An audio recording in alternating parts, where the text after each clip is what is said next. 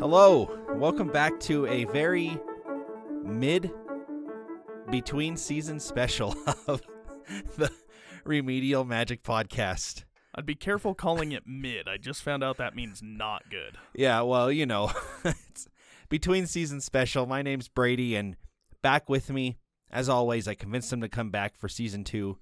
Uh, my brother Baylor and our good friend Delbert, and uh, we're back, guys. It's been, I don't know, it's been at least two weeks probably since we've been in the studio. It feels like a lot longer for some reason. Yeah, it's it's uh, interesting sitting here with you and Baylor here in the studio. Yeah.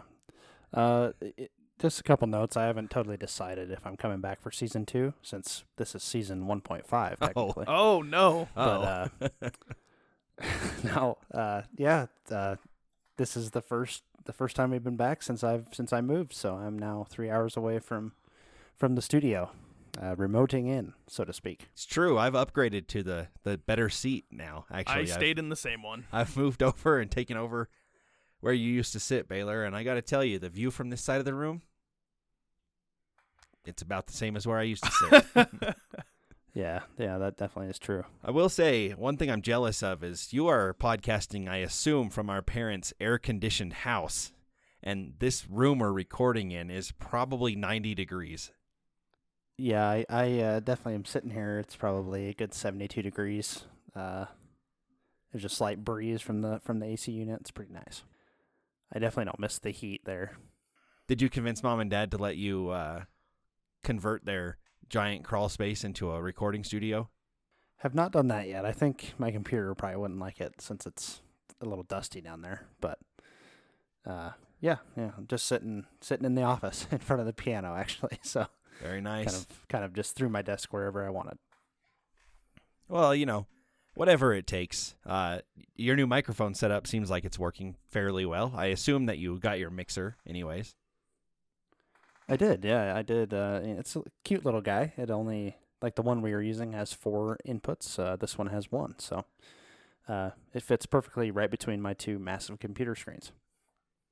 Well, good. That's all that really matters. So, uh, as it is, we've finished season one. We took a break. I think for the listeners, you've only had a one week break from the podcast. We've been out of the studio for two or maybe three weeks at this point, and we're back. Happy to be back, recording a couple of between season episodes. Uh, we've sort of teased these two episodes and talked about them for the last 10 episodes of the podcast as it is, but we're excited to jump into that. Uh, Delbert's got a good discussion for us to have today. He's he's found a fan-made film that we're going to kind of watch and go through and he's going to lead us through that. But before we get there, we do need to discuss our social media. Because what's a better time for your social media presence to grow than between seasons. Right. Of course. So uh, I just wanted to remind you all to uh, check us out on Instagram and Twitter at the underscore RM podcast. You can send us emails at remedialmagicpodcast at gmail.com. And in fact, we've got an email, maybe a couple by now, that we're sitting on waiting for season two to begin because they're about Alexandra Quick. So you can reach us there. Uh, we've also got our link tree that you can find access to all these all the things that we've done, all the links that we have, all the social media we have, and you can also follow us on Facebook if you're uh, stuck in the early 2010s. That's definitely a place we are. So keep that in mind. But guys, I have to say we released a special about Fantastic Beasts, the new movie. Uh, I haven't gone to see it again. Have you? Have either of you? No. Negative. I'm starting to feel, and this isn't really about what we're talking about, but I'm starting to feel that there's a very good chance that we're not going to see another Fantastic Beasts movie. I've gotten that vibe as well. I mean, I think the tomato meter at Rotten Tomatoes is still looking pretty good. But when I've been browsing through Reddit on both Harry Potter and the Fantastic Beasts subreddit, it seems like there's a lot of people that just don't think it was enough to fix the plot holes from the second movie. To make it worthwhile to continue the story. Not only that, the box office just is not there. No. The opening weekend box office ended up being $42 million. Crimes of Grindelwald was $64 million by itself. So that was a major, very steep drop off. And it's just feeling like it's not going to get caught up. Still, to this day, we're quite a ways after release, almost like three weeks after release, and they still haven't even made up their budget yet. Right. So against against our better hopes, I just am fearful that we're not going to get any more Fantastic Beasts movies moving forward. Uh, maybe one more. They'll just wrap it up in one and call it good. But I don't know. It feels fairly bleak for that franchise. Yeah, and I wonder who's to blame. I wonder who indeed. I just wanted to say that for the sake of everybody in the Harry Potter world, I really hope they bring they take the cut or they take the hit or whatever and they bring back the uh, potential for a fourth movie just to just to wrap up the series if nothing else. Right.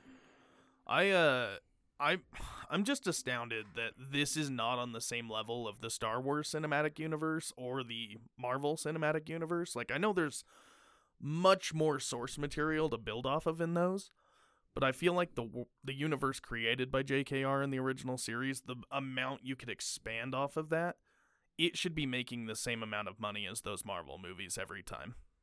But, you know, the only if you thing don't give up creative control, I guess.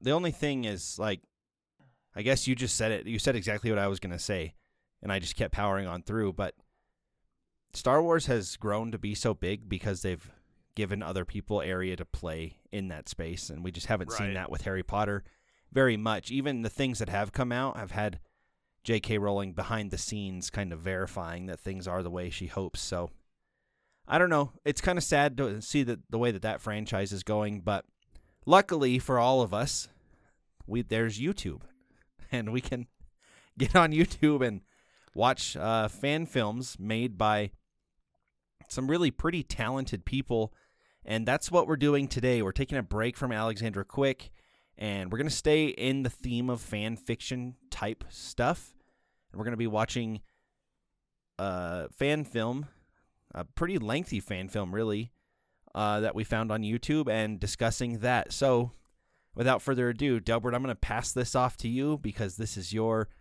discussion to lead. And uh, why don't you take us through what this fan film is, what it's called, and uh, the kind of stuff we see in it? Um, yeah, so this fan film, it's called The Sisters of House Black. Um, I believe it came out just about two years ago now. I watched it when it first came out, thought it was really good. I know I watched it a second time sometime over the whole COVID um situation. And you know, watching it the third time, it really didn't disappoint. I mean, obviously it's a lot of amateur actors and everything, but as a whole I still really enjoyed watching it and I think it's a beautiful piece of uh work to support the Harry Potter universe. But before we get too deep into it, I wanted to address something important, which societally, um, I don't think we take a huge political stance on the podcast, but we do like to support human rights, and we'd like to acknowledge that this piece of content was made heavily by members of the LGBTQ community. And when we were glancing through the YouTube comments, the top comment was a statement about that, and there was a lot of arguments within about whether or not people should support this, even though it is LGBTQ made, because at the same time they're still supporting JKR despite her comments. So I just wanted to break down a quick discussion about what we think on that. Yeah, so I'm looking at that comment thread right now, and the the comment that spawned this was just a like a disclosure by the creator of the film, uh, just saying, "Hey, this is made by a majority LGBTQ cast, and I'm not going to erase their work, even in light of the comments that are being made by J.K. Rowling." And as far as this conversation goes about well, if you watch a fan film, you're still indirectly supporting J.K. Rowling. I, I guess I could see in a way how that makes sense, but J.K. Rowling's not making money directly from this fan film. Uh, on top of that, this was made by people who are just like us and love Harry Potter enough to expand the universe through fan fiction and through other fan creations. And so I just frankly disagree with the people in the comments of this video who are who are saying that uh you shouldn't watch this or support something like this because of the implications of J.K. Rowling. I don't think that that's the deep underlying message. I think the deep underlying message for the people who made this film is they love Harry Potter and they wanted to uh, make a project within that space, and I fully support that.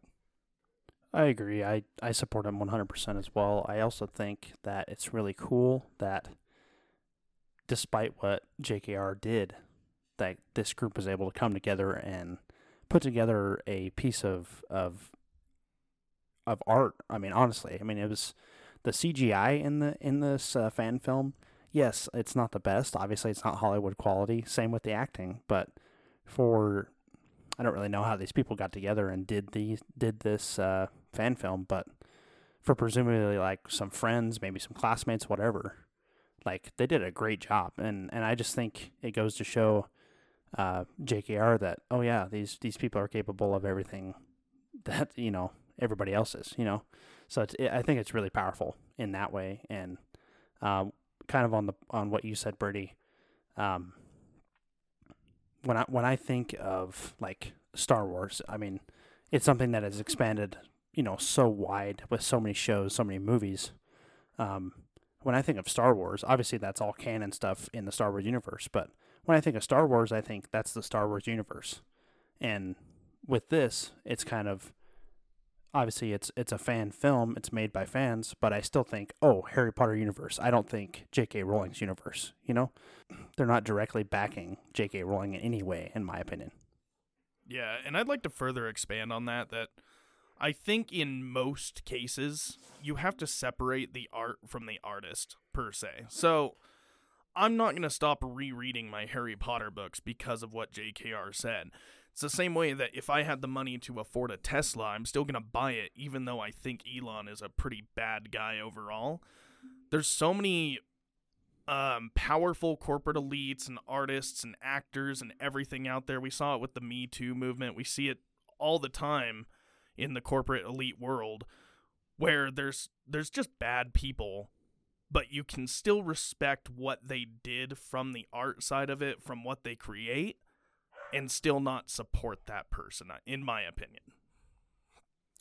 Yeah, I just think that there's a big argument to be made for separating the work and the product that we all love from the person who created it, right? right. Like Harry Absolutely. Potter doesn't have to mean like you don't have to love J.K. Rowling because you love Harry Potter. You can love Harry Potter and also express disdain for the things that J.K. Rowling has been saying, and I think that's the point that the creator of this fan film has been trying to get across is like, hey, LGBT people worked on this. I'm not going to get rid of it just because of what JKR said. I'm proud that these people worked on this with me. And Yeah. so I just, uh, it's my opinion and that it doesn't matter who worked on it necessarily, right? It's probably, there's not, there's no need for a disclosure that the cast is primarily LGBTQ uh, community members, but the or the creator of the film going as far as to say, "Hey, these are the people who made this, and we're not going to erase their work because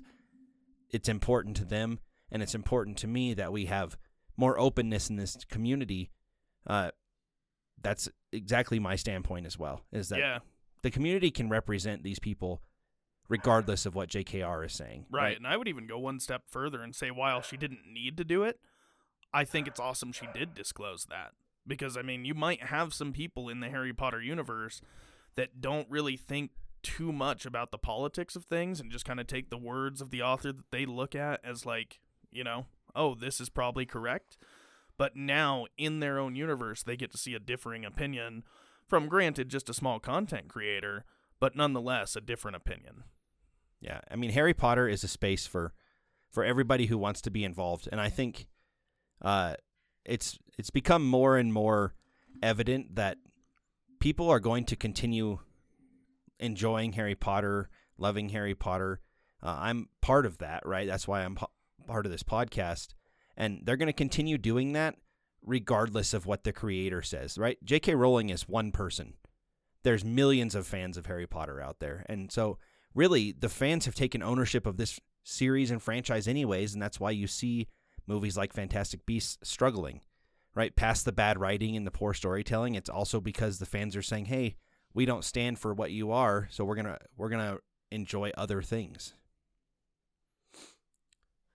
I think with all that being said, I just wanted to throw out there that to go along with the release of this episode, I also have donated, uh, made a small donation to, uh, to a nonprofit called Mermaids, which stands for LGBT uh, community rights, just as a kind of a way to solidify our podcast stance on this issue. So, Yeah.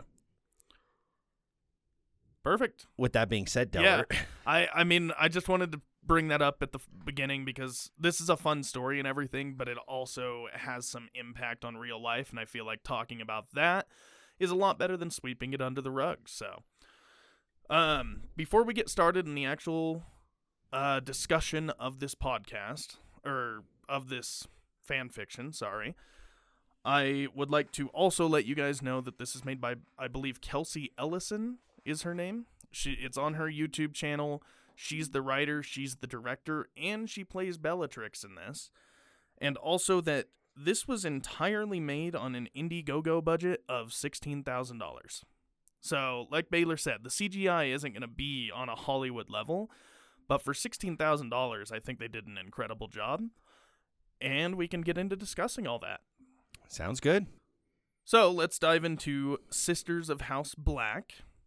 In the intro, we see a lot of interesting visuals with memories and a Pensieve and all these cool little things going around.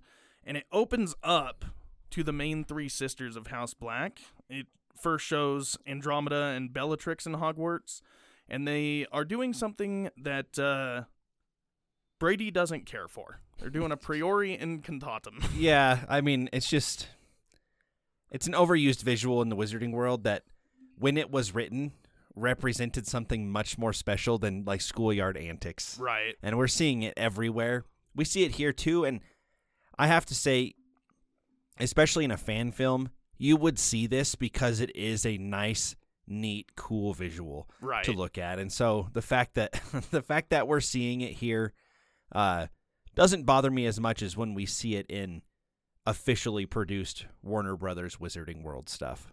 Yeah.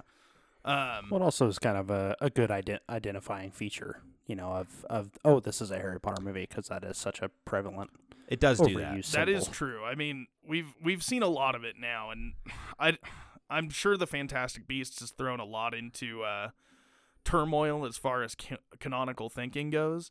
But it seems that out of that series and what we've seen in Harry Potter and other things is that priori Incantatum might not be as rare as we thought. Sure. You know, uh, one thing about this scene that I think is particularly important is the Priori Incantatum is happening between Bellatrix and Andromeda. Right. And as we know from official canon, Bellatrix becomes maybe the most sadistically evil witch in the entire series, and Andromeda actually is on the side of good and is a member of the Order of the Phoenix.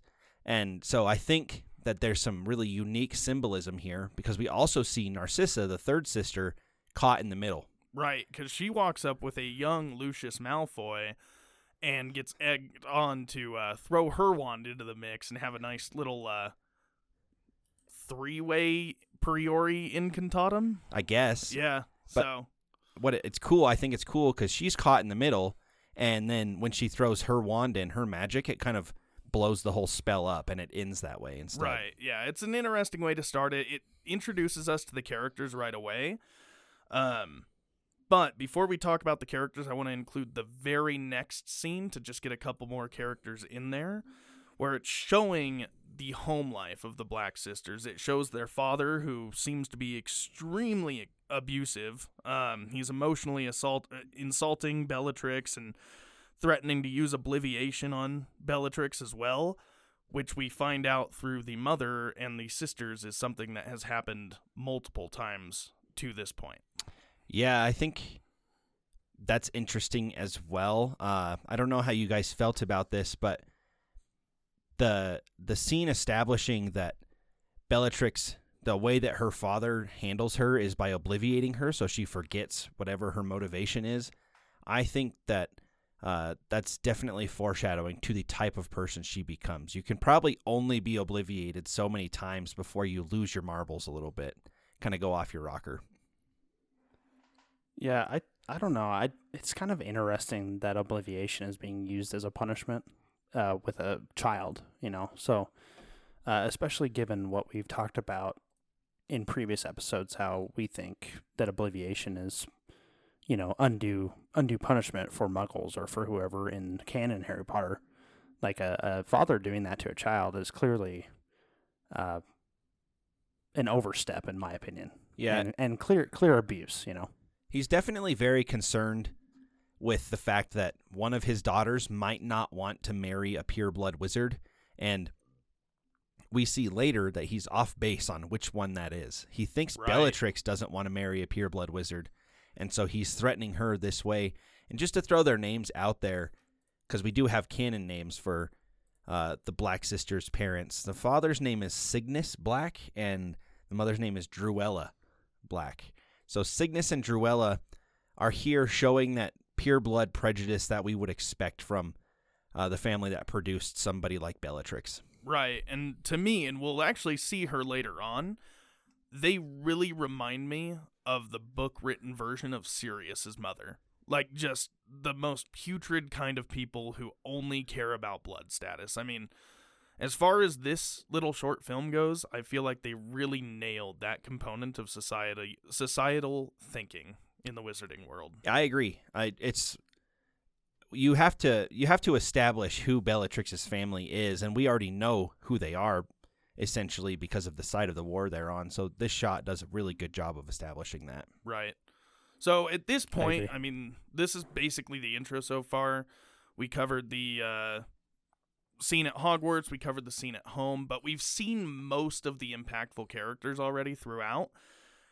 Um, we saw the black parents who you just named, Drilla and Sig- Sigmund? Cygnus. Cygnus. We've seen the three sisters, Bellatrix, Andromeda, and Narcissa. We've seen Lucius Malfoy, and we've seen Rodolphus Lestrange. We see all of these characters aside from the parents in the ori- original series, if I'm correct. We do, yes. Um, how do you think they measure up to their adult acting counterparts? Just in terms of the way the characters look. Yeah, I mean, up to now, or you can even consider the entire film. Just how do you think, on a character level, they compare to who played them before? Uh, that's a good question. Baylor, what do you think? Um, I think Bellatrix is really well done. Uh, honestly, like a lot of like all of the all of these uh, actors did the best they could. Obviously, I mean they. Unfortunately, we have the the image of of what uh, Warner Brothers gave us in our minds for what these characters should look like, but I really thought Bellatrix was well cast. Um, I think uh, you know, you know, like like they they reminded me of everyone. I I didn't need the names to know who uh, Bellatrix was, who Lucius was, you know, who Andromeda was. So, in that sense, I think that they were well done. If that, hopefully, that makes sense. I agree. I, for the most part, I mean, it's easy enough to tell who these people are supposed to be. Right. The one person who I would question if it's not established immediately would be Andromeda, and that's because I don't know if we get to know her in the original films. I can't remember Yeah, off I the top think of my we head, I can't remember either. but everybody, it makes sense for these actors and actresses to be representing the characters that they do, especially Right. Lucius Malfoy. When his character shows up on screen, you know him immediately. Yeah, I, I really I think Baylor's right with the Bellatrix actress. She is incredible throughout the entire thing. But the Lucius character, I mean, when he appears, you know who that is without any other sign. Like you don't need to hear him speak, you don't need to see how he's acting. Just that hair and just that like pompous standing I I don't know how to explain it, but it was perfect. Yeah, I correct me if I'm wrong, but I believe the person who plays Bellatrix is the the owner of the YouTube channel, She right? is. Kelsey yes. She's Ellison. the director, the writer, Bellatrix, and the Indiegogo creator. her uh her performance just gets better and better throughout this. I film. agree. There, there's a point we'll talk about later, and I think I know which one we're talking about, Brady, or you'll know which one. The uh, in a fight scene Mm-hmm. where she really feels like a Bellatrix. Yeah. Yeah. So Mm-hmm. uh, for well, my favorite part about her is just the fact that she looks kind of innocent at the beginning, and then slowly, over you know, over the entire film, she slowly is going insane, and it's very obvious both uh, looking at her and then the way she's acting Yeah. uh, that she is going insane. I do love that because there can be bad people. I believe that. But I feel like a villain is way more impactful if you know why they're a villain. And this obliviation background and all this stuff where she was just a rebel, it seems. Like, you don't know if she was going to marry a pureblood wizard or not, but because her parents said this is what you're going to do and she didn't want to just take their word as law, I mean, it would make sense that with her mind being scrambled on perhaps a daily basis, on top of being a rebel at heart, that she could end up pretty sadistic. yeah, I would agree with that for sure. But after this, we get a two year cut, and we see the sisters outside of Hogwarts walking around in some sort of field. And it seems like Andromeda and uh, Narcissa are, you know, just having a good time talking. They're eating Bertie Botts every flavored beans and such things like that. While Bellatrix is just casually practicing the killing curse on random plants and perhaps small woodland animals, but it's kind of an awkward scene just out of nowhere. it's definitely. I don't know. Something must have happened to push Bellatrix to practicing the Avada Kedavra from the last time we saw her to two years later now. Uh, it's worth noting that she's not able to do it. She doesn't. In the books, in the canon series, Harry tries to Crucio Bellatrix, and she lectures him about needing to truly hate the person that you're trying to curse. Right. And here, she's trying to cast Avada Kedavra on a flower, and she just can't do it. So it's a really interesting um, look into how she just doesn't have that side of her fully developed yet. Right. I I wonder kind of if if it's like their dad asking them to do it or like you know trying to convince them to learn how to do it because even Andromeda and Narcissa they kind of when they see her uh, struggling to finish the spell you know they kind of go up and console her they don't say why are you doing that you know so it's it's almost like it's expected for the, for them It's weirdly casual. Like it is very weirdly casual. Yeah. Yeah.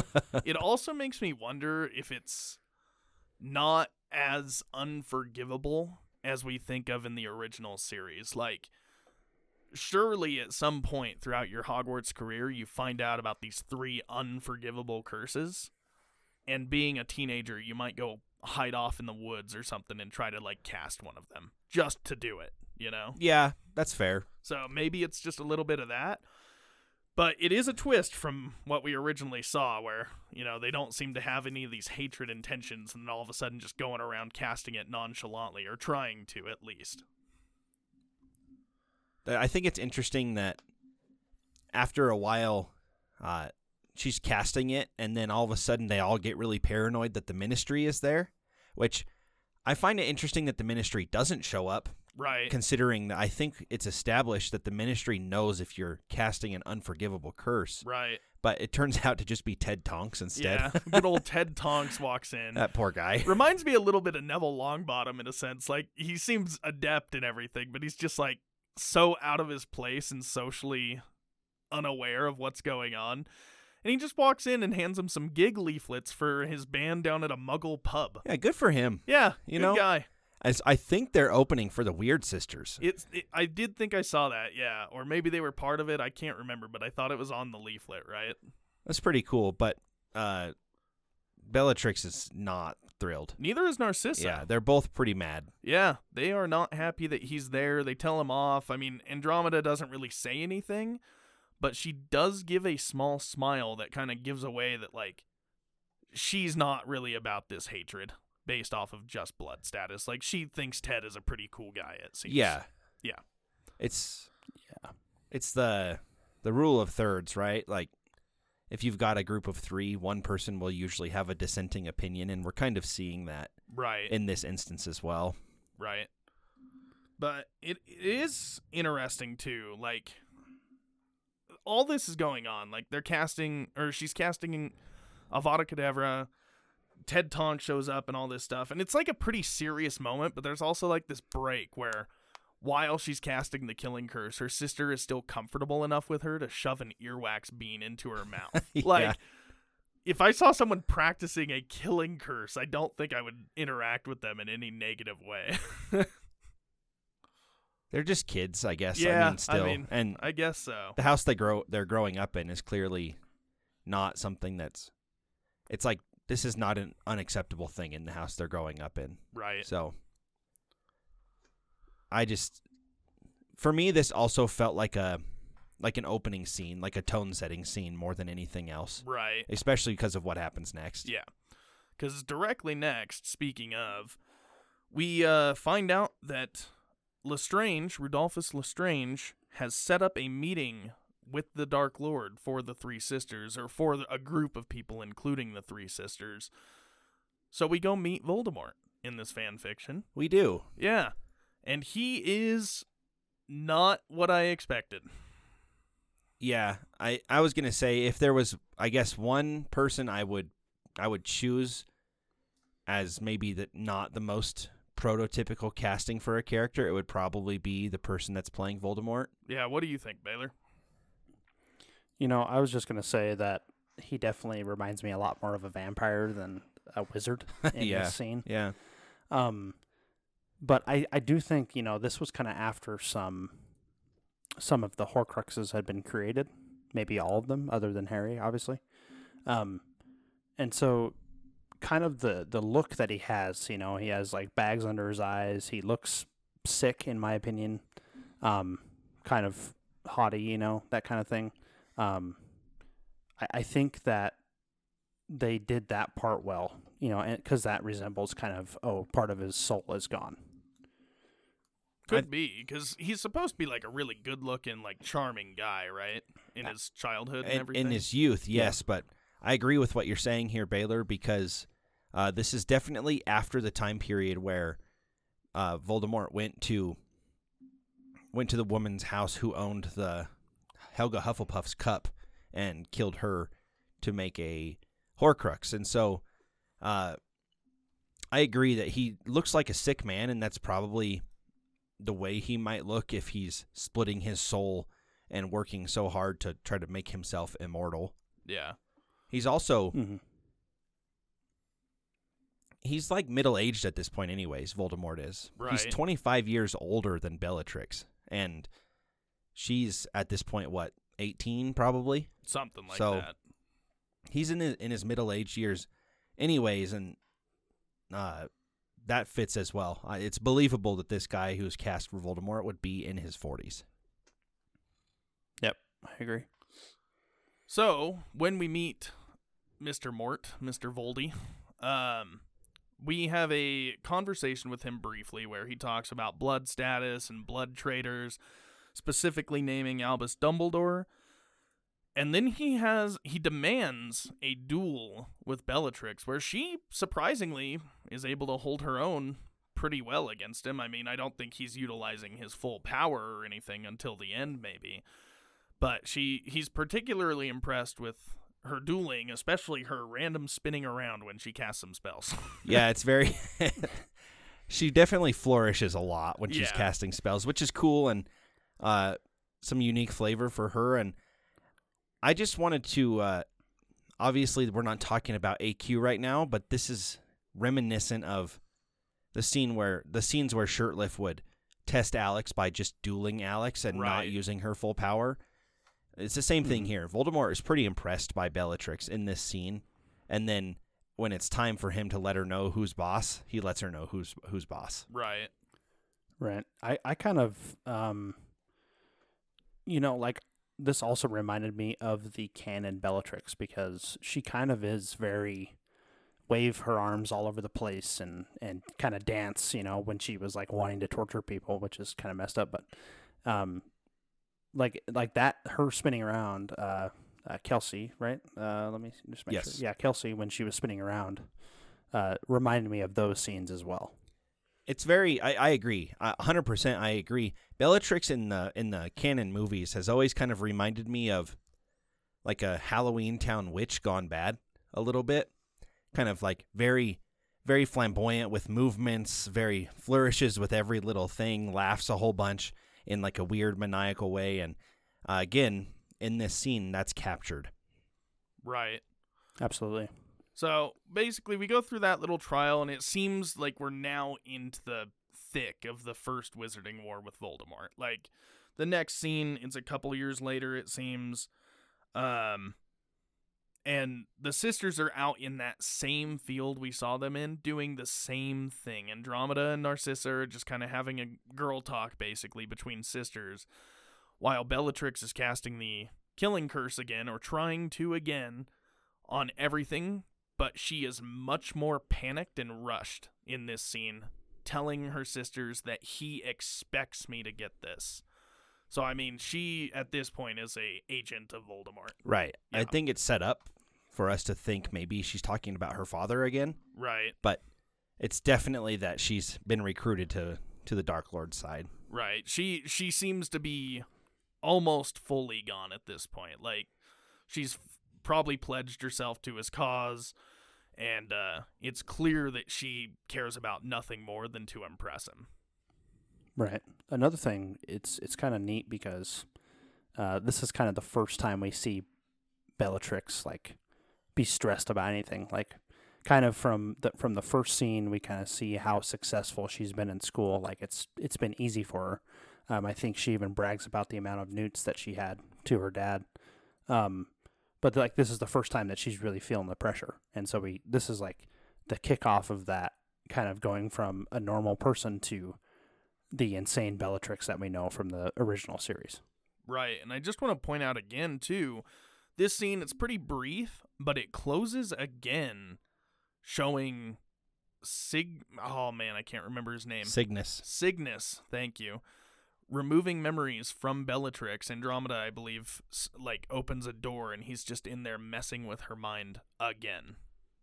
It's definitely I don't know. it- And we don't we just don't have enough time in this film to get answers about that, but it's definitely it just feels weird. Every time this memory manipulation stuff gets brought up from a father to a daughter, it's kind of It's not comfortable. it's unsettling. watch. Yeah. Mm-hmm. I wonder what he's trying to pull from her in this moment. Well, like the the actor who plays uh, Cygnus is very good at making you scared. You know what I mean? Like he is very forceful with with extracting these memories, and it, and it I definitely felt you know scared for Bellatrix, like almost almost as if it was going to be like a father beating their child in the Muggle world. Yeah, no, I agree with you. I can't even.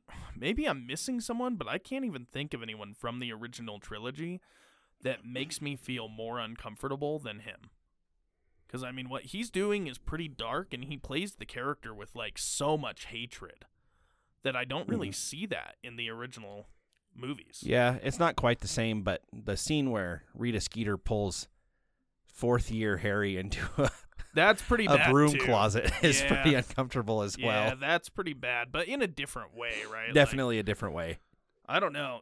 That actor played his role as Cygnus, correct? Yes. Yes, very well. Very well. He's he's a jerk and we all know it. yeah. Um. Shortly after this, we get like a brief little transition, I guess, where we're hearing like Wizarding Radio. It's talking about how it's 1972 and Death Eaters are claiming responsibility for attacks, and Lord Voldemort's name comes over the radio, so he's not yet who he who must not be named. He's still Lord Voldemort at this point. But we open in with Lucius doing what he does best in convincing people to do his dirty work. Sure. so Bellatrix is 21 years old at this point. Okay. This is what, nine years before Harry's born? Right.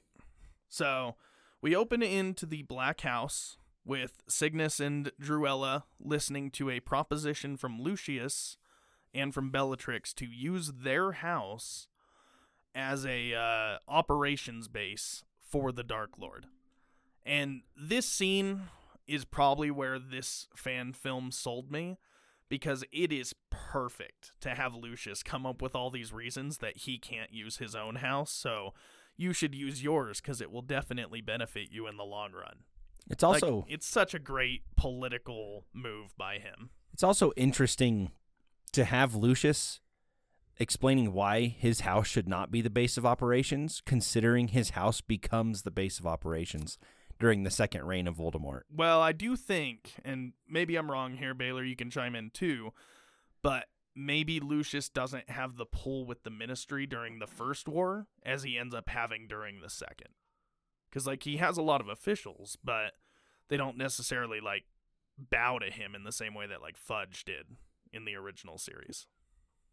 Well, you also think, you know, like in this scene, he's also a young a young kid, you know, probably just out of Hogwarts, so still hasn't really made a name for himself, and is probably using his parents' house like that. That was probably, you know, not something that he wanted to do was to use his parents' house, but and then we see in the original series, you know, the second reign, he has all this political power with with Fudge, like you said, and then, um, you know, has just placed himself in a good place where if if Voldemort wants to get to the top of the ministry, he's going to look for someone like Lucius who's there. Yeah, according to Harry Potter Wiki, Lucius was born in 1954. So in 1972, or roughly around that time, he's just barely 18. Yeah. Still a young guy. Right. He's already a master manipulator at that age. And so that probably leads lends credence to what you're saying, Delbert, about him having more money during the second go around because if he's only 18, he certainly hasn't amassed the wealth that he has. And I'm also assuming that because we don't hear about them at all in the original series, his parents probably died between now and then, and he probably inherited all that wealth. That's a good thought for sure. Yeah, and that, that would match Lucius to a T. Right. One one thing I wanted to mention about uh, the character who played Lucius, or the actor, excuse me, that played Lucius. Um, in the original series, we kind of, you know, obviously see Lucius as always this bitter, uh, just rude guy. Obviously, I mean that's like the most blunt way to say it. But in this series, it's almost like Bellatrix, where we see kind of the more of an innocent look on Lucius. Like before something bad happens, obviously he becomes a Death Eater, whatever. So, kind of, I, I'm not sure how I feel about that. Uh, that different feel for Lucius. Uh, I, I don't know if you guys have any thoughts on that. Yeah, I mean, I agree with what you're saying. I think, I just think maybe Lucius's backstory or the way his character is portrayed in this particular film doesn't matter that much since really we're primarily focused on the sisters more than anything else. I will say that what's interesting about Lucius is, especially from this scene, we're finding out that he's pretty much leaning towards Voldemort's side already. At least whether it's out of self preservation or because he actually agrees, either way, he's saying, hey, let's use your place because it will be better for you in the long run. Whereas Narcissa, even here, is playing it right down the middle still. And we see that Narcissa's like the ultimate Slytherin, right? She's Right. she's gonna do whatever's best for herself and the people close to her. We're seeing that now where she hasn't made a clear decision about does she want to be on the side of good or evil, just like at the very end of the Harry Potter series where when it's better for her, she turns on Lord Voldemort. Right. So it's fun that Lucius is still developing, but we have Narcissa being essentially who she is, even from this age. Right. And I think it's neat to see because we've got the three sisters and we know where they end up. And it's exactly as they're being played here, right? Like Bellatrix is very clearly leaning towards the darkest of darks. Andromeda is kind of leaning towards the light. But you're right, Narcissa is kind of just playing the middle ground, just waiting to see what happens.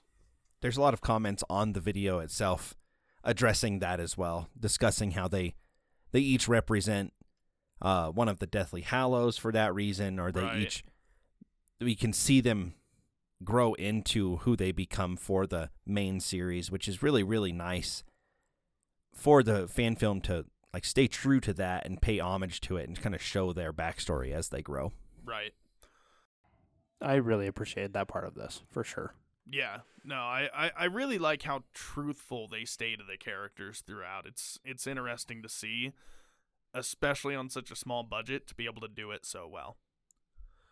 as this meeting progresses, it seems like the black parents are more and more enticed by the offer, and they finally make a deal with Bellatrix, telling her that if she gets married to a pureblood family, they'll allow their house to be used as the operations center for Lord Voldemort.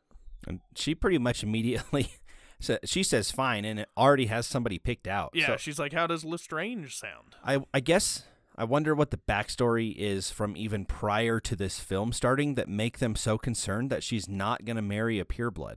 Right. She's not the one to be concerned about in that regard. Yeah. I mean, Yeah. it's crazy how much they missed what was right in front of their face, where they're worried about Bellatrix but not Andromeda. Yeah. I kind of like how this film also went along the lines of the main series. Like we don't really see Bellatrix and Rodolphus Lestrange that much together in the normal series, unless I'm completely forgetting No, a major part. But You're correct. I enjoyed how this film also kind of kept them apart. Like like their their marriage was more of a, a tactical marriage versus like a love a love fest. Yeah, that that's exactly what I was gonna say because Bellatrix does not seem like someone who gives a shit about love. Like she is just there to serve Voldemort and be powerful. Well, the- That's like her entire character. The person that she's most obsessed with can't understand what love is. Right. So So, I mean, the fact she was married always kind of threw me for a loop. I'm like, oh, yeah, she is married, but it didn't make sense for her character. And this kind of makes sense where it's like political rather than anything else. Yep. Yep.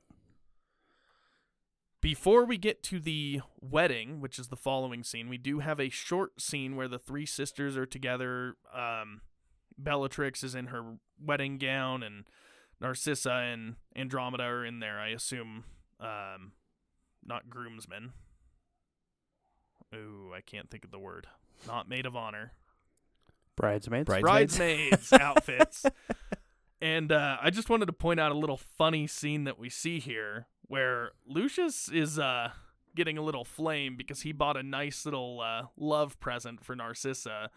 And Andromeda's just sitting there like, ooh, Mr. Death Eater has a Yeah, little yeah. lovely side, a sensitive side.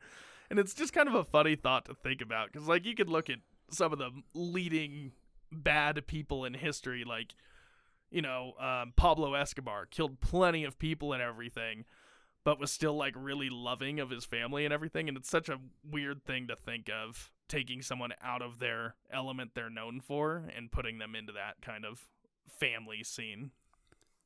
That was probably the last time Lucius did that because he got so much. Uh, you know, he got made fun of for doing that. That's true. That's, That's- what, that's what turned him That's what turned him. that's when he started saving his money. right. Right then. Right. I- No more yeah. gifts. I like that this leads into the wedding, most, mainly because we get a nice cameo from Sirius at the We wedding. do. He, he shows up, and that's pretty cool. Yeah, I was happy to see Yeah. him. Um, he's talking with Andromeda because he apparently has figured out that she's the one that is probably the most reasonable of his family. Um, shows her the incomplete Marauders map, which Bellatrix also gets her hands on, and they end up giving him the advice that he should put a uh, secret passphrase on it so that nobody can view it except for him. Yeah, that's pretty cool. Yeah, it's I like really it. fun. yeah. It's a nice reminder also of where Sirius comes from. Like he he's a, a like tried and true Gryffindor, a generally good guy who comes from just really a not very nice background. Yeah. And Mhm. it, it's cool to see him. And even more so, in my opinion, is seeing his still alive mother just bellowing, not caring who hears what she's saying. Yep. And we need to make progress, you and the Carrow girl. Yeah. And it's just fantastic. It's so well played. It's awesome. I love she's the scene. I mean, it's she's how she is in the portrait. yeah, just she is. in real life. like it's all about the family name. It's all about making alliances and things like this. It it's funny to see.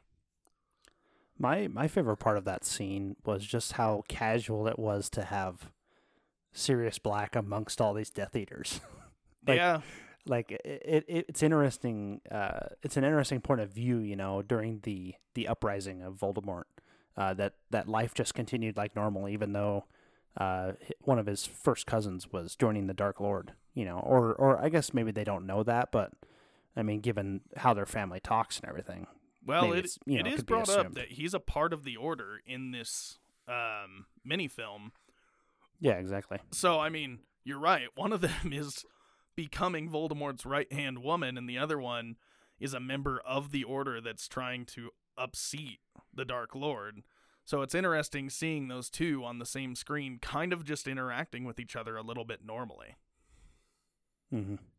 As we move into the wedding, an Auror or a couple Aurors come in. They immediately silence Cygnus. Yes. I'm gonna remember that by the end of this.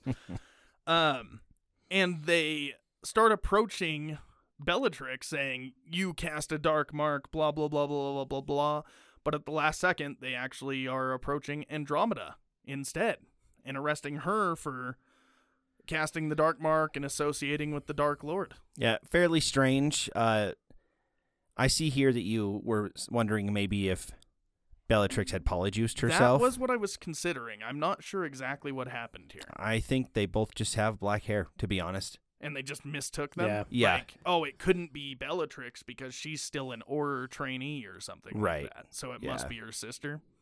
I even think the Aurors there like address Bellatrix. You know, they're like uh, they say something to the effect of, "Oh, hey, how are you doing?" You know, that kind of thing. Yeah, and I think we skipped over it and we probably should have brought it up. But Bellatrix at this point is an Auror or an Auror trainee while being a part of the Death Eaters. She is, and she tries to. She steps in and says, "Like, hey, whoa, my sister would never do something like that." And they like the Aurors who are there tell her that they're just doing business, and that's the way it is. So, I think that's just just a case of mistaken identity where Bellatrix was out causing problems, and because she was an Auror in training, the uh, the Aurors think it can't possibly be her, and so they go for the next closest thing, which is her sister, who also has black hair.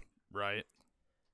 By Makes this sense. point in the film, I wanted to just bring up that Bellatrix has gotten progressively more Bellatrix like. Yes. Her hair has gotten longer and more curly. Her eyes have gotten even more kind of crazy looking.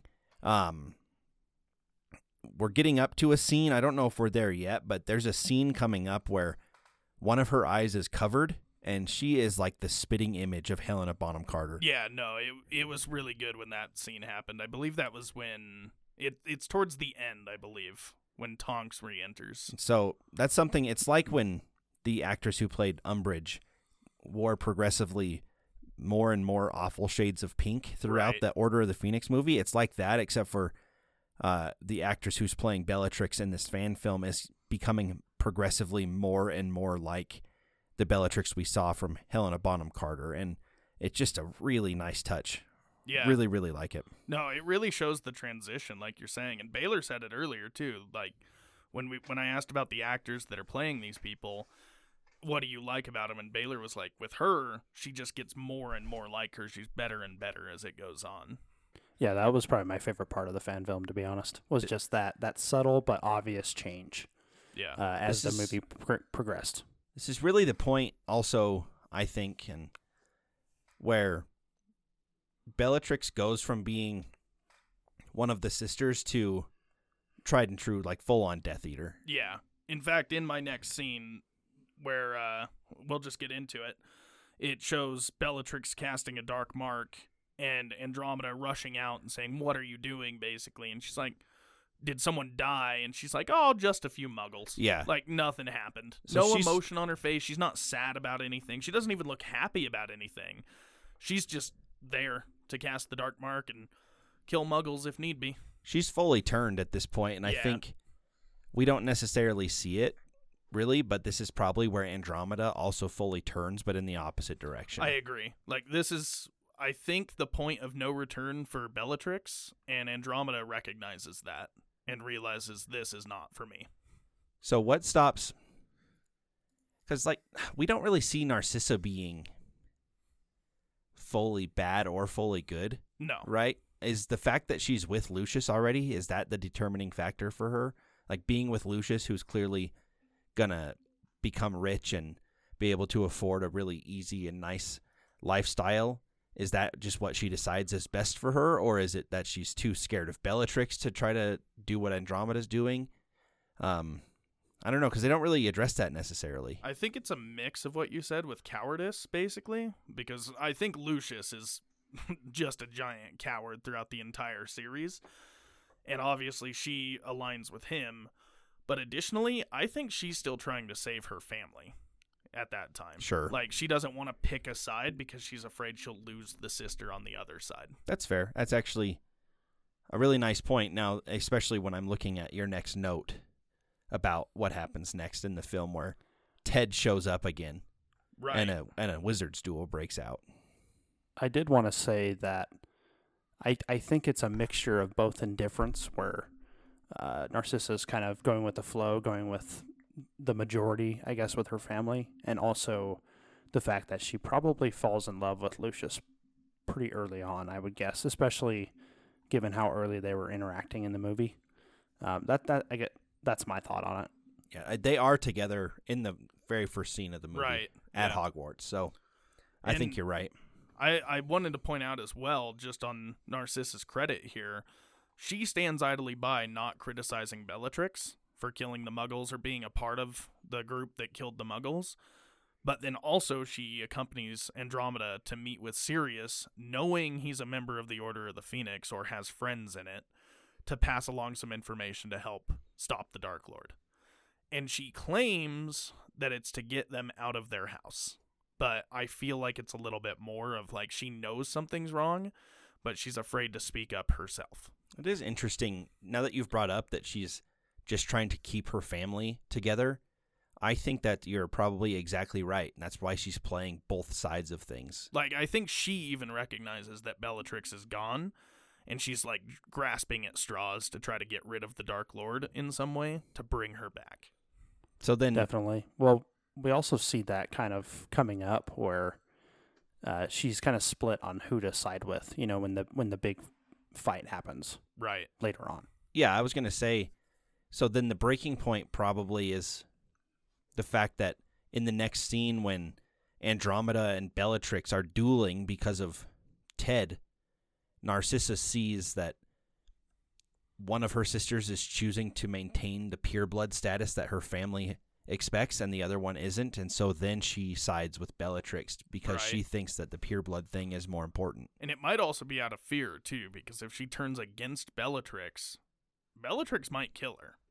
Well, it's true. We see finally in this scene, the next scene where this duel is happening, that Bellatrix has finally developed enough hatred for people who are not Yeah. pure blood to cast Avada Kedavra, and she does cast it in this next scene. And at first, this is the only moment in this entire fan film where I thought they broke from canon for a second. Right. And this, just to give everyone a good view of how this scene opens, we open to that same field we've been in twice, where Narcissa and Bellatrix confront Andromeda, who is hanging out with Tonks, throwing him to the ground and telling her she can't be with him. And she informs them, Andromeda informs them it's too late and holds up a, a wedding ring or an engagement ring, one of the two. And uh, at that point, Bellatrix loses her mind, like you said for the first time, she truly hates something being Ted Tonks, and it appears that she's about to kill Ted, but instead successfully cast the killing curse on a flower next to his head. And but I, she's done it. it strikes to me it strikes me that the only reason she didn't direct the curse at Ted is she didn't think she could do it at this point still. Right. And then all of a sudden she does it and everybody is like, "Oh my god!" They're gosh." like, oh no. Yeah. yeah.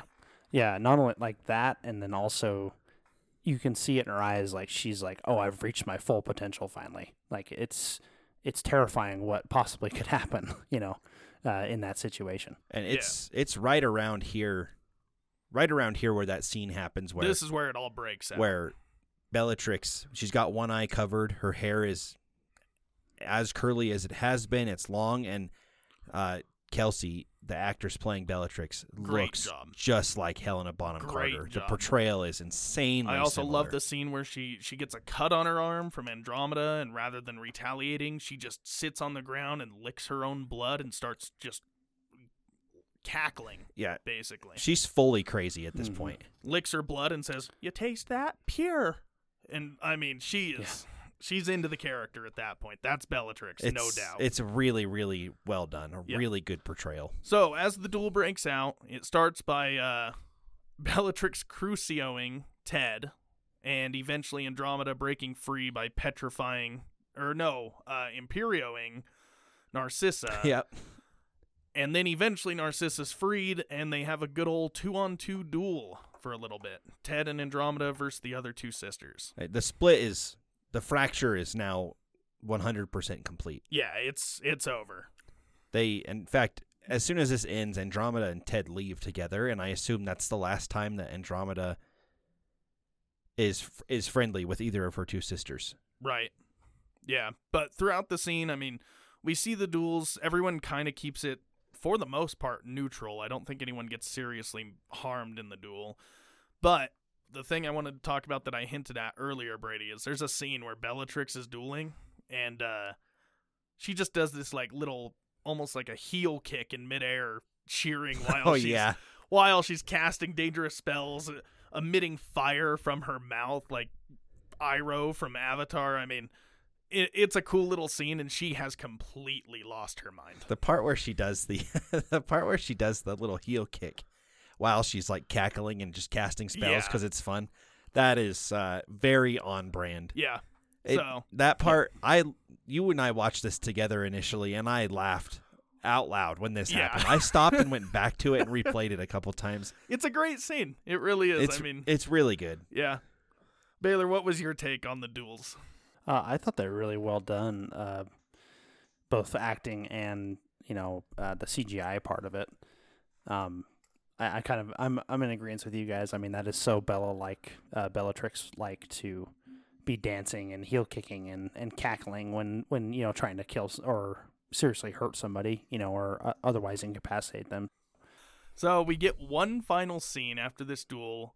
Andromeda and Ted take their leave, and we come into a room with vials and vials of memories saved up. And it's Narcissa the whole time. Is how this has been um, portrayed is that we're continually in someone's memories, and it turns out it's her memories throughout. So we're seeing all these memories she has stored up of her sister Andromeda, who has been banned from the house, banned from her life, and she has no contact with it any- anymore. But she saved all these memories so she can go back and revisit the times with her sister.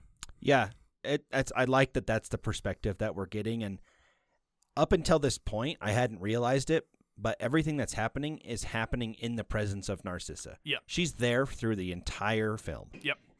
And Yeah. eventually, Bellatrix shows up to this scene and makes the connection watching this that, you know, Narcissa has been feeding information to the Order, that Narcissa is the one that's keeping all these memories, that she isn't just getting rid of her own sister in the way Bellatrix found it so easy to do, that she's still, you know, holding on to those strings. It's just overall, if this is the backstory for the the Sisters of House Black that gets implemented into canon in some way, I'm 100% satisfied. I'd believe it. it's great. Yeah. another cool thing is that we kind of see uh, Narcissa. It's almost like she, obviously this is after, like you have here, Delbert, after the fall of Voldemort.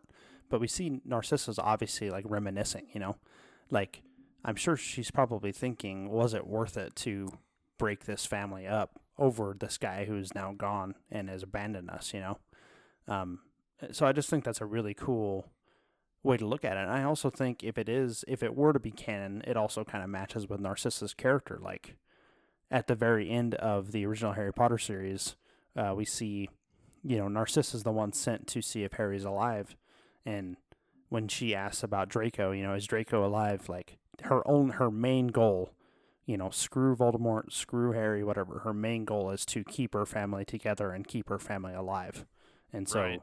this definitely lines up with with that whole thing. So I I 100% agree. I'm very satisfied if this is canon for and sure. I wanted to bring this up too, Baylor, because you said that he's gone at this point. Voldemort's been defeated by Harry in this scene, but Bellatrix is not having it. I mean, the reason she Oh, yeah. showed up to this room and it falls out of her sleeve is she has a memory vial titled Alice Longbottom, and another one falls out that we can only assume is Frank Longbottom. And she tells Narcissa he's not gone. Voldemort's still here, and the Longbottoms know where he is. So this is really cool, I think, because it shows that their torture was for nothing because he was gone at that stage. And like Bellatrix could not have gotten anything from them, so they didn't. I I guess they didn't really have a point to have been tortured, but it shows that psychotic side of her that she could not give up the idea that Voldemort was still there. Yeah. She couldn't Yep, live exactly. with it. Torture aside, it's really cool that this is the scene that we're left with because that means that this story finishes right where canon starts essentially. Right. If what what Yep. we know about Bellatrix's character in canon is that she got put in Azkaban for being a Death Eater, but also because she viciously tortured the Longbottoms Right. into insanity. And that's right where this fan film kind of finishes. It really sets that next scene, the torture of the Longbottoms, up for the viewer and Yeah. for the story. And the very last thing I want to point out is in this scene, that Malfoy love piano is still sitting there, and it starts playing with Bellatrix there and Narcissa there. So, I mean, I think it's still showing that even through all of this, maybe Bellatrix was still possibly a tiny amount good, still loved her sisters, but I also think it was like, if Voldemort's gone, look what I've done to my family for nothing. Mm, So yeah. I think it's like her not being able to accept what she had done for her lord to find that he was actually gone. So I think it was just her not being able to accept because of what she had done that he had disappeared. that's nice. I like that. Yeah, that's a nice touch. the the whole the whole fan film thing, right? You can be as critical as you want to, but the fact that that these people made such a coherent film on such a small budget with with decent special effects and pretty good acting overall and frankly really good storytelling uh is just super impressive and it's it's the reason why I think fan fiction doesn't get enough credit. You know, a lot of the time when you tell people that you like to read fan fiction, they look at you kind of weird.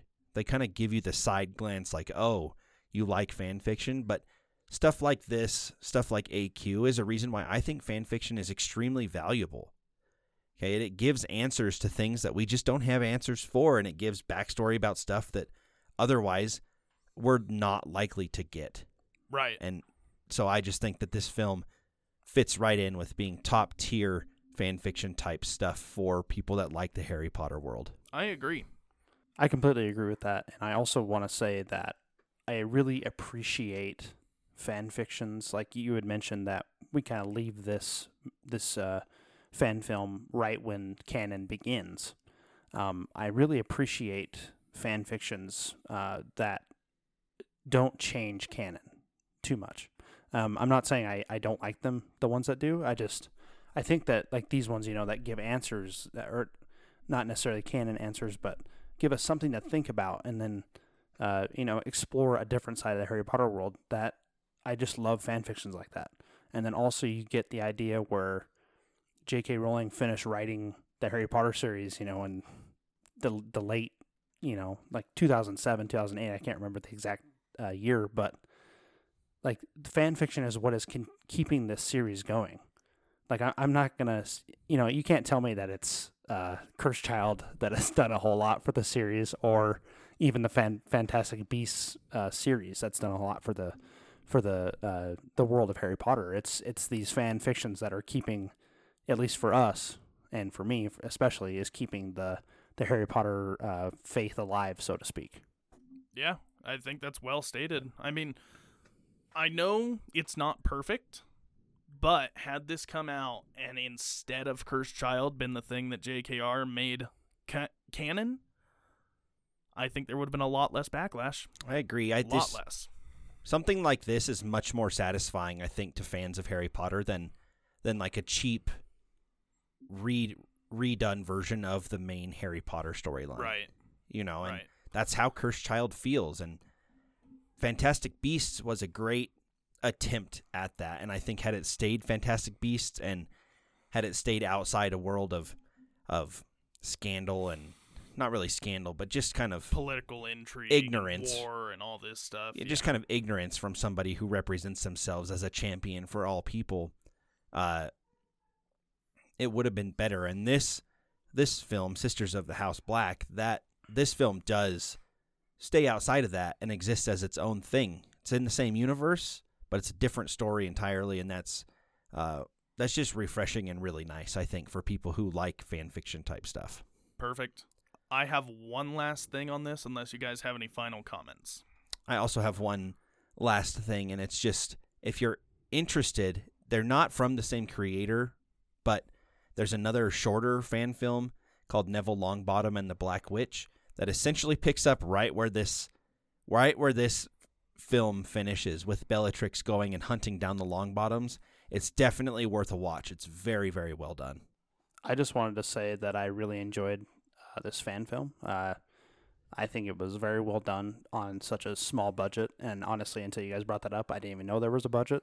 Uh, but that doesn't mean I'm any less impressed. Uh, so definitely go check it out if I were you. I want to.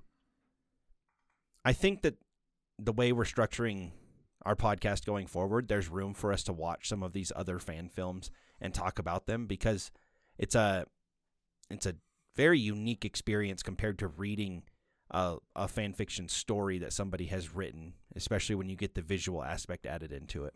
Right. The last thing I was going to say is that I have been reading your book, Brady, The Anthropocene Reviewed, which I don't think you've had a chance to read yet. Baylor, have you had a chance to read that? It's by John not. Green. Okay. One thing I want to do for this, just because I'm currently reading it, is everything in that book, John Green gives a rating out of five stars. So I'd like to hear your five star maximum rating on this fan film. Uh, if I was going to rate this out of five, I would give it four stars out of five. Uh, why I would not give it five out of five, I couldn't really tell you off the top of my head. But for me, four out of five is something that you you rate something four out of five when it's really good, but not quite perfect. And that's how I feel about this fan film is that it's really, really good, but not quite perfect. Yeah. How about you, Baylor? Yeah, I would agree. I would agree with that. Uh, definitely go four out of five. Um, acting though, the acting, especially by uh, Kelsey, was a five out of five for me, and and the other characters in in the uh, the film were also up there. Like it was it was great for being a fan film, a fan production. I'm gonna edge just a little bit above you guys to four and a half stars. I think it's fair. The acting, especially like Baylor just said out of Kelsey, like there is not a point throughout that story besides maybe Voldemort that I don't believe who the character is is that character as a child or as a young adult. I think on top of that, when you're looking at fan fiction, a, a big part of the rating comes from how satisfied are you with this being a piece of the Harry Potter universe. Right. And as as we already stated, I'm very satisfied if this fits right in. Okay. Well, if you haven't seen it yet, go watch it. It's on YouTube. It's free. There will be a link in our description uh, of this episode for you to check this out and really go support it because it's it's, It's Harry good. Potter content coming from a positive source. It's very good. It's Yep. very very well meaning. It's not, you know, providing income to JKR if that's your main worry. And really, any view you give is going to support the creators a lot more than it's going to support the original author. And if you're Kelsey Yep. and you want to come on the podcast to talk to us about creating this, please, absolutely. Yeah, anytime. Yeah. Shout out Kelsey. Incredible. Great Hermione dancer as well, for those that saw her on TikTok or Vine or whatever it was at the time. True. Yeah, that would that would be a fantastic interview. So definitely reach out. But regardless, support Harry Potter content like this because, as Baylor said, this is a big part of what keeps the Harry Potter fandom alive and active. The other thing too is, like we said, Fantastic Beasts might not continue. But if big studios are seeing Harry Potter fan films like this, I think has 8 million views, there's some with 20 million views, Harry Potter fan fiction films. If they're seeing that many people watch amateur stuff, they're going to try to retest the waters sooner than later. They will. Yeah, I agree. Oh, it's yeah. definitely an indicator that there's there's an audience for this type of stuff. You just have to make content that people want to see. Yeah. Yep. Yep, and there there is plenty of stuff in the Harry Potter canon universe that are unanswered. You know, the histories of so many things, the what happens next, you know, all that stuff could be explored. And I would love for it to be explored. And one last note if you want stuff that's not canon, go check out our season one podcast on Alex Quick. It's a great book, great series so Yep. far, too. That's true. If somehow you're here without having read Alex Quick and you're just listening to this episode of the podcast, go back and read Alex Quick. It's worth it. It's definitely it's very worth it. good, and we're going to be starting book two soon. You have plenty of time to catch up. And with all that being Yeah. said, I think we can wrap it up there. Uh, this is one of our two mid-season episodes. Next week, there's going to be an episode where we all write and then read our own short fan fictions that will not be anywhere near as good as Alexandra Quick or as this movie, but we're going to give it a shot, and it's just going to be a great time for us and really anybody else who wants to to come in and poke a little fun at our creative writing skills. So, with that being said, we are going to end it there. Don't forget to check out our social media. Don't forget to give us a review on whatever podcast platform you like to use. I think that's it. May the 4th be with you. Good night.